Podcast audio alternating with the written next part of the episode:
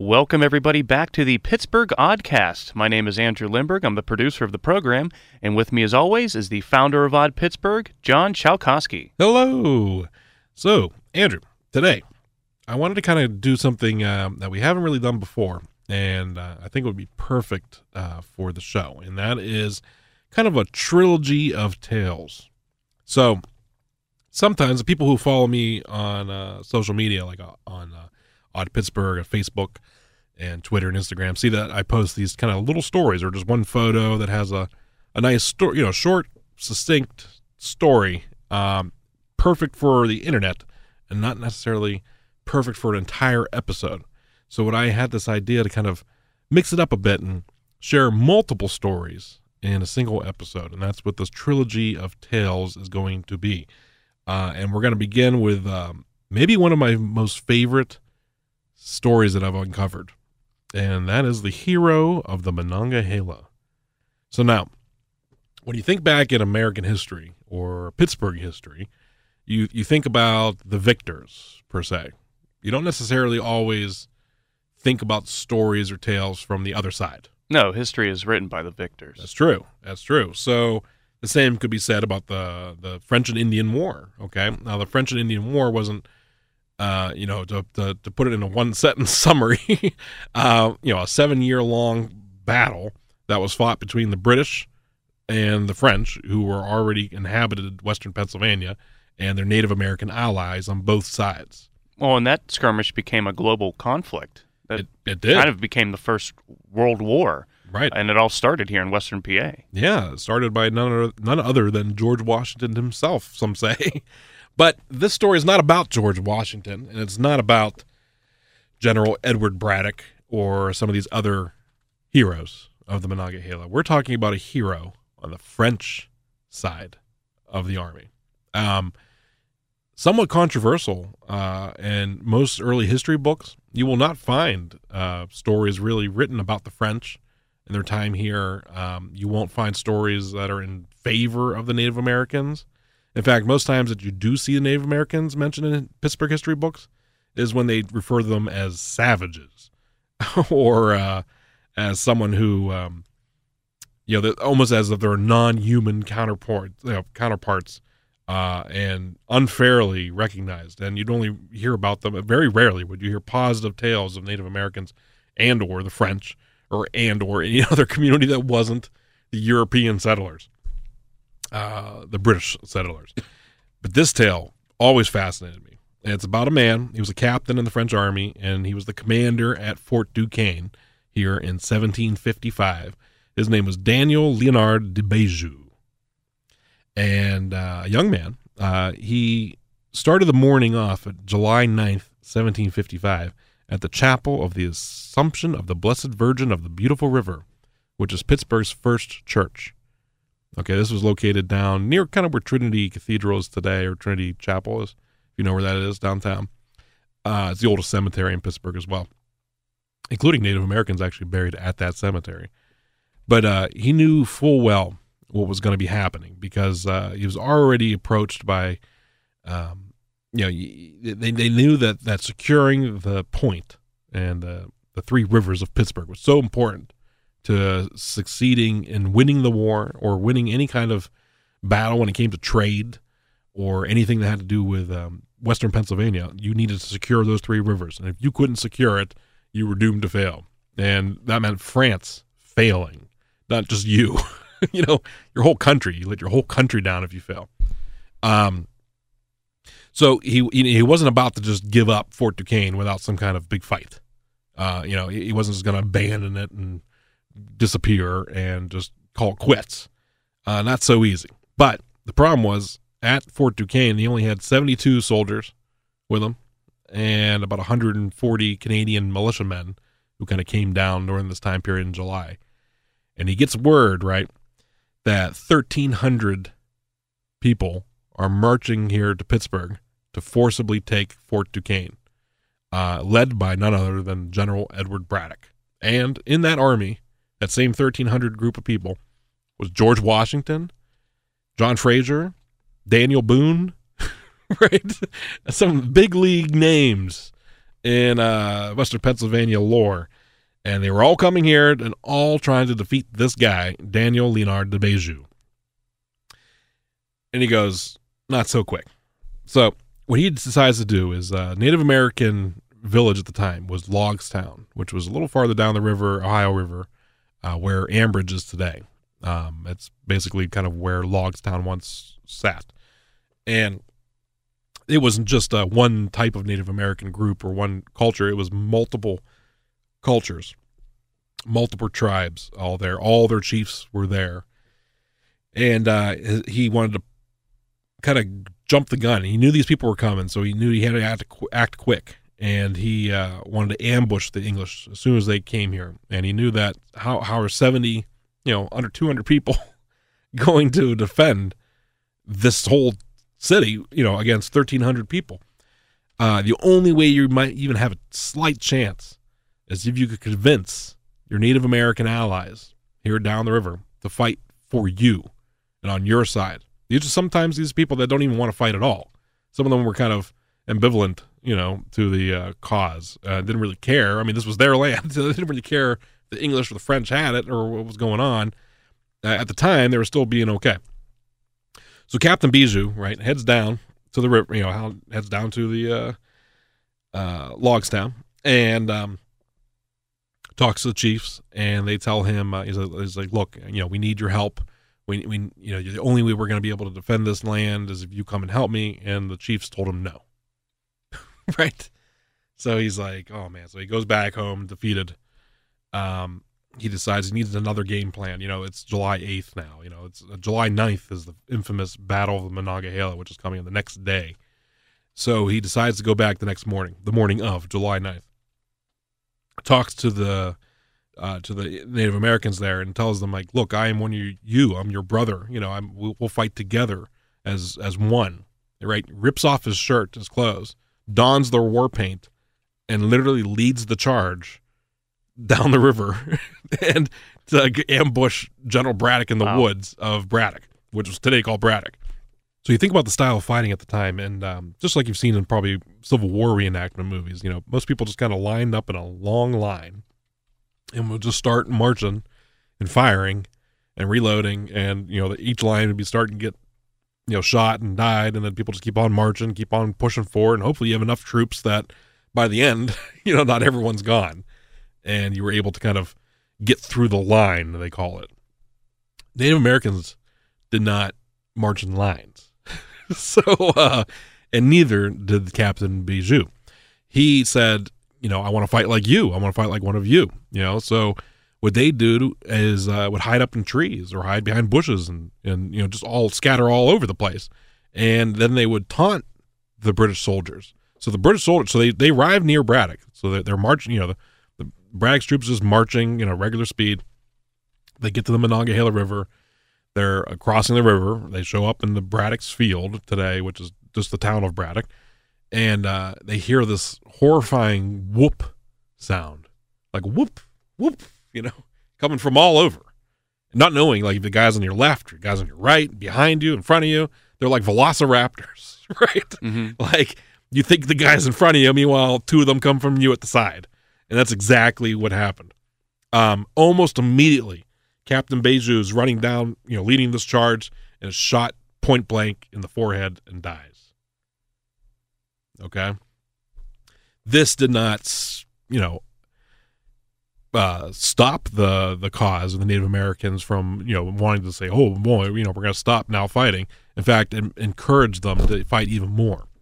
And uh, as the combat got even worse, you know, it got even more intense, uh, and they were clearly being overwhelmed because these these British were just fighting in that line, and meanwhile the Native Americans and the French were attacking from all sides that General Braddock himself was shot in the lungs and collapsed off his horse and, and almost died right away. He did he died a little bit later. Yeah, um, like a week later, or so or a few days later, um, leaving the people without anybody in command. Okay. Meanwhile, the Native Americans were going there with hatchets and scalps and you know scalping people on demand, like in front of everybody, um, running about.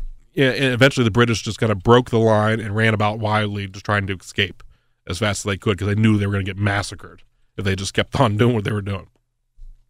Uh, George Washington at the time, even though he had no official position or any kind of rank in command, was able to some kind somehow like impose some sort of order. Yeah, this is when he gets his first taste of That's real true. leadership, right? That's right. Yeah, it was because of this event, and it was able to gather enough troops to form, a, you know, for, form a retreat, um, because they clearly lost the battle, and uh, the people that were left. In fact, George Washington has a quote that he wrote about this exact thing, and he said, "We've been beaten, shamefully beaten by just a handful of men."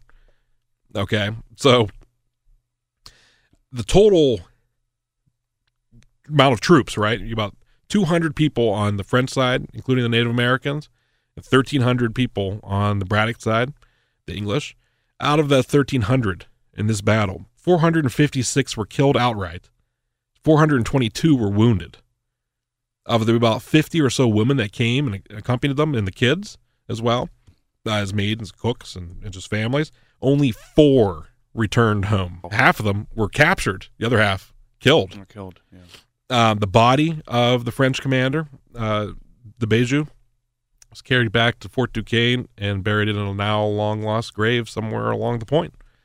Um, you know, he, he fell into the arms of victory, dying boldly as any other crusader who came before him, and by a success of turning a desperate cause into a triumphant defeat of a much superior force.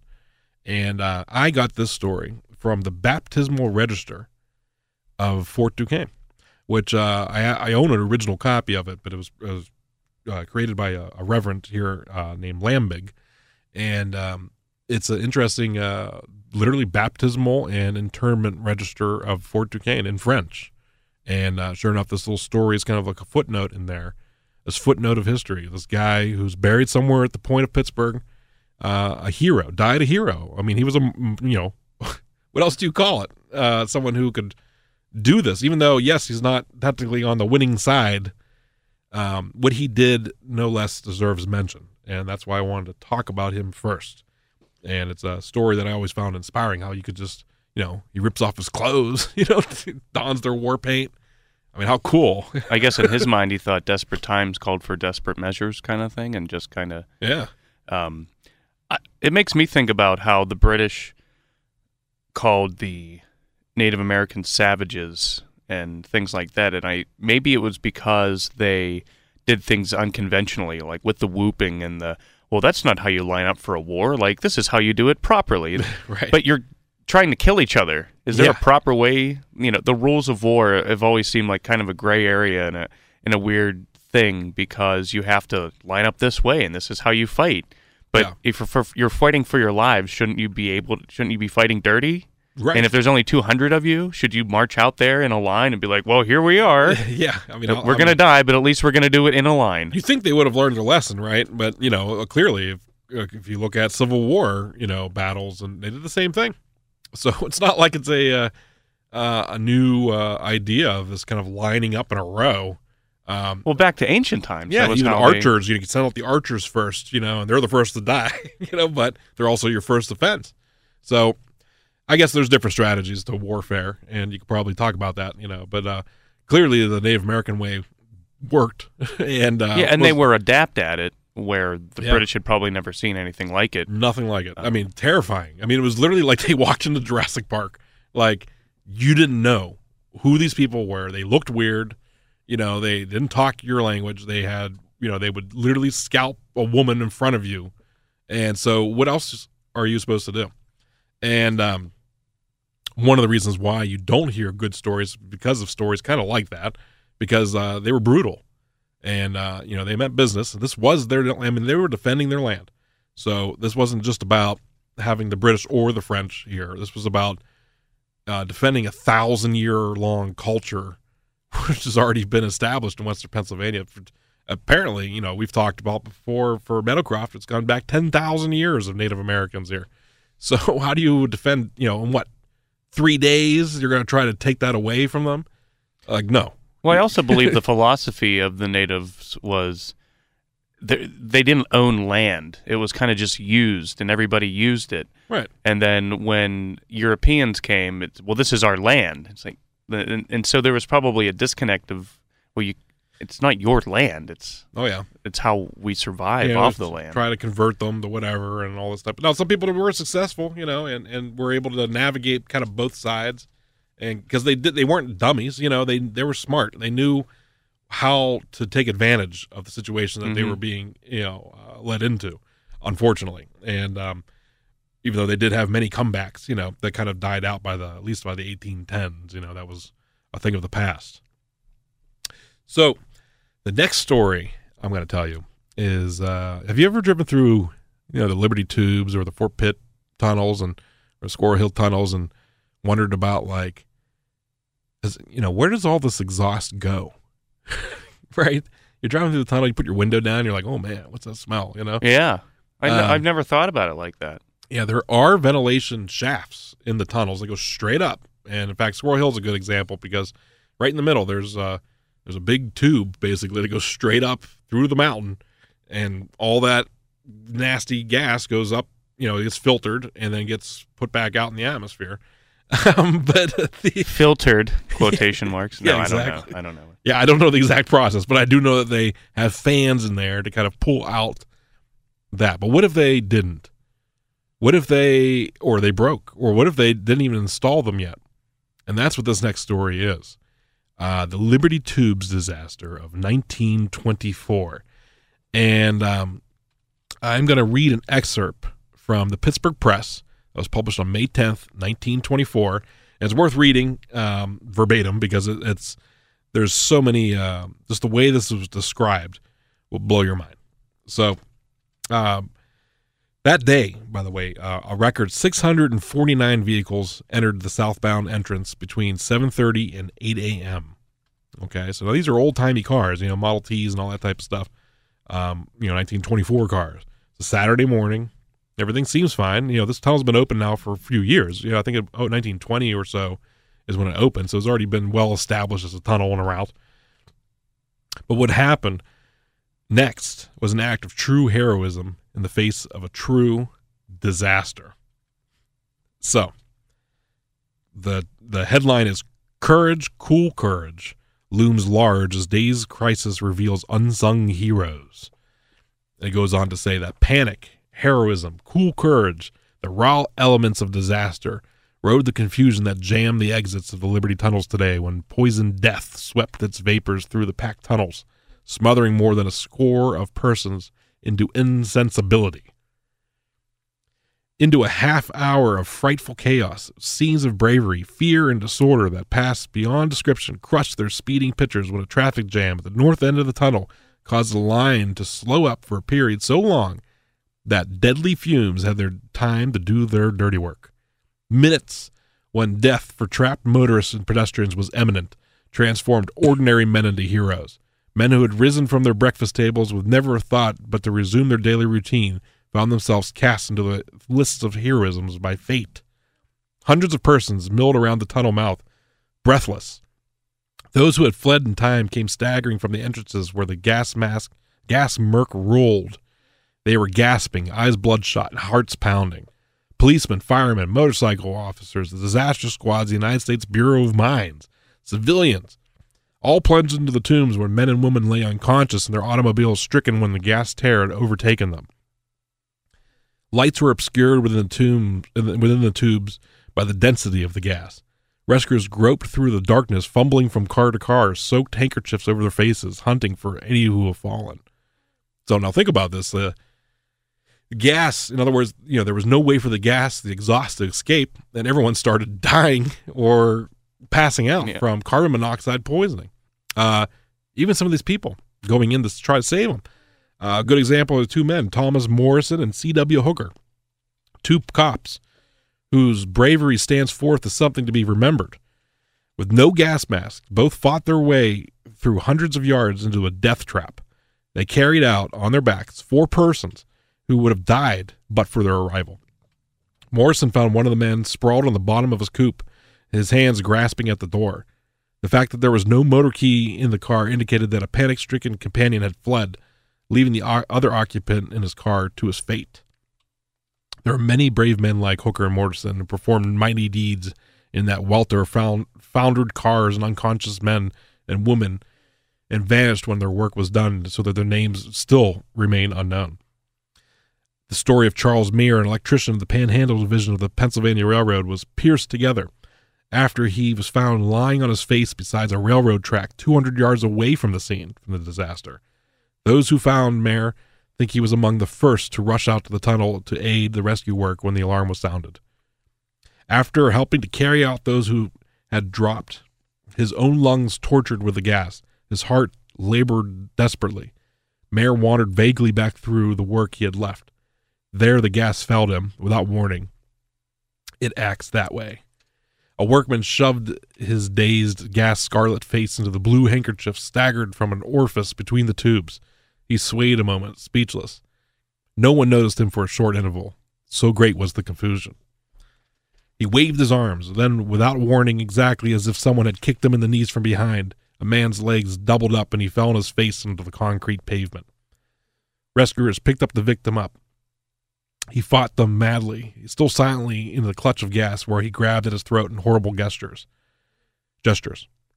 Officers and men of the Pittsburgh police force never distinguished themselves with greater gallantry than in the black depths of the tunnel. First aid was given to police off, policemen overcome by carbon monoxide fumes while rescuing people from inside the tunnels. As order was forced upon the excited, excited jabbering throng at the mouth, a rift in the crowd showed a row of men in the gray black uniform of the motorcycle service writhing on the curb. Rescuers had oxygen tubes in the mouth of each man. One officer slumped on his back in his cushion of an automobile, his gun belt flapping loosely, his shirt open, his chest rising slowly with each painful breath. His com- com- comrade at his side was able to sit up, supporting his oxygen tube with trembling arms and sucking as the good air if his strained bottle will ever get his fill of oxygen. These men had raced in the tubes time and time again. Almost overcome, their courage had driven them back for more. When the last victim was carried out, the men of the motorcycle division still beat back one more evil smelling, choking fumes, lest some persons may still be fighting for life in one of the abandoned cars.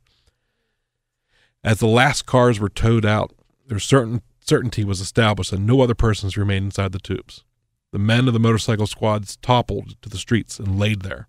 They had fought the fight to the end. Alexander Ty- Tyhurst and Roy Brandt, two other patrolmen, knocked down connecting doors within the tubes and allowed for a passage of air. They found three of their comrades, Cox, Kepler, and Sergeant A.L. Jacks, huddled against a wall and carried them into safety. Ammonia was sprayed into the tubes by the disaster squads, uh, by the Bureau of Mines to counteract the carbon monoxide. Brave men in their work alone held back certain tragedy when the Liberty Tubes disaster counter first toll on Pittsburgh's stupendous folly, the streetcar strike. So, interesting. Uh, yeah, who would have known that between 7:30 and 8 a.m. on a random day in 1924, 649 vehicles were inside the tunnels. Remember, that's what this said. That somehow they would all have to be rescued by any, you know, who who knows who, and and these these kind of unsung heroes, uh, who you know, I'm sure you don't know these names, and um, you know that's the point of telling these types of stories is like these things happen, these people did, you know, show heroism and were able to uh, save the people. Luckily, uh, in this particular case, but sometimes you're not lucky. And it also goes to show you how just how dangerous uh, those tunnels could be.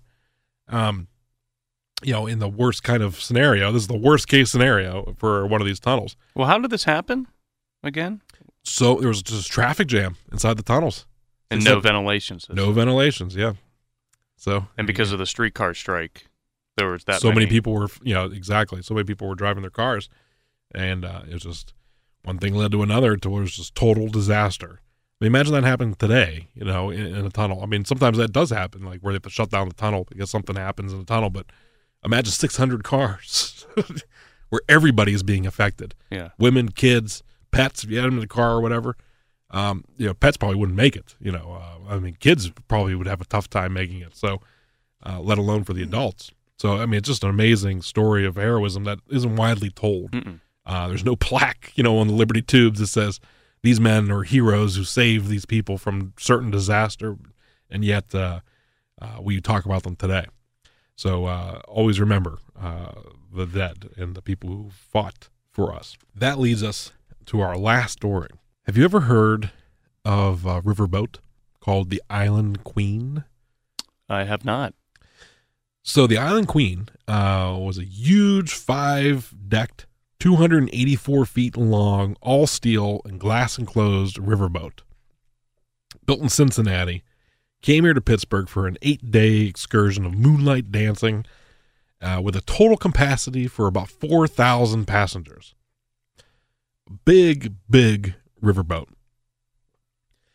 Uh, with a crew of almost 100 men okay on i mean that's how big this this boat was and they would just park it down at the wharf and you go there and party on the weekends and even go on little excursions sometimes and um, go down the river and on this boat it was nice uh, now this was in 1947 so it's not that long ago there's people alive today who were around and in fact when i do post this story on uh, social media i do get responses from people who were there or saw it or knew their parents told them about it or um, or witnessed it themselves. Um, someone who's 80 years old would have been 10 years old, you know, when this was happening. Uh, but around 1 p.m. on that day, September 9th, 1947, about half of the crew uh, was offshore. And the other half was kind of on the boat, just working around the deck, and other people were just sleeping, you know, just taking up some time in the middle of the day, you know. Uh, but suddenly around 110, a thunderous, stunning, ear splitting explosion shook the Island Queen from stem to stern, followed immediately by orange sheets of flame. Within a few seconds, the entire superstructure was engulfed and almost completely destroyed. For a few moments, Pittsburgh stood still, numbed by the catastrophe. And this is a story I've heard from people who have uh, talked about it, uh, witnessing it. The Island Queen was already barely a skeleton while hundreds of windows were smashed along Water Street and the Boulevard of the Allies by the concussion alone. Jagged pieces of steel and red hot cinders showered from four to five blocks from the waterfront into downtown Pittsburgh. Dozens of cars that are in the wharf parking lots were set on fire and had their paint streaming from the terrific heat.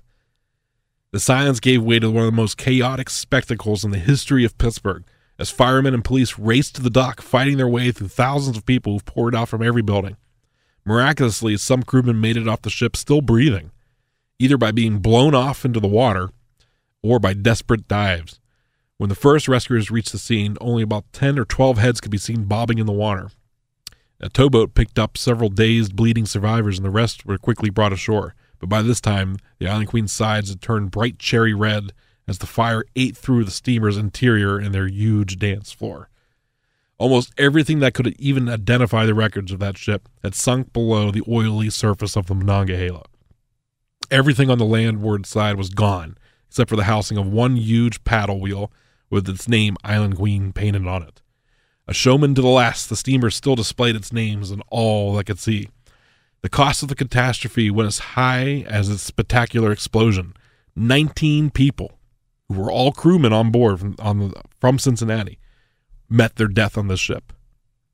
The ship, valued at over six hundred thousand dollars at the time, which is about six and a half million today's money, proved a total loss. Uh, the cause, by the way, the U.S. Coast Guard investigated it and they blamed it uh, partly on the chief engineer, who himself was a victim. Uh, the board found that he was welding a loose deck uh, piece near the fuel oil bunkers a bunker capable Ew. of containing 30,000 gallons of oil. Oh, that's a lot. and uh, a straight spark combined with the rivets, uh, you know, kaboom.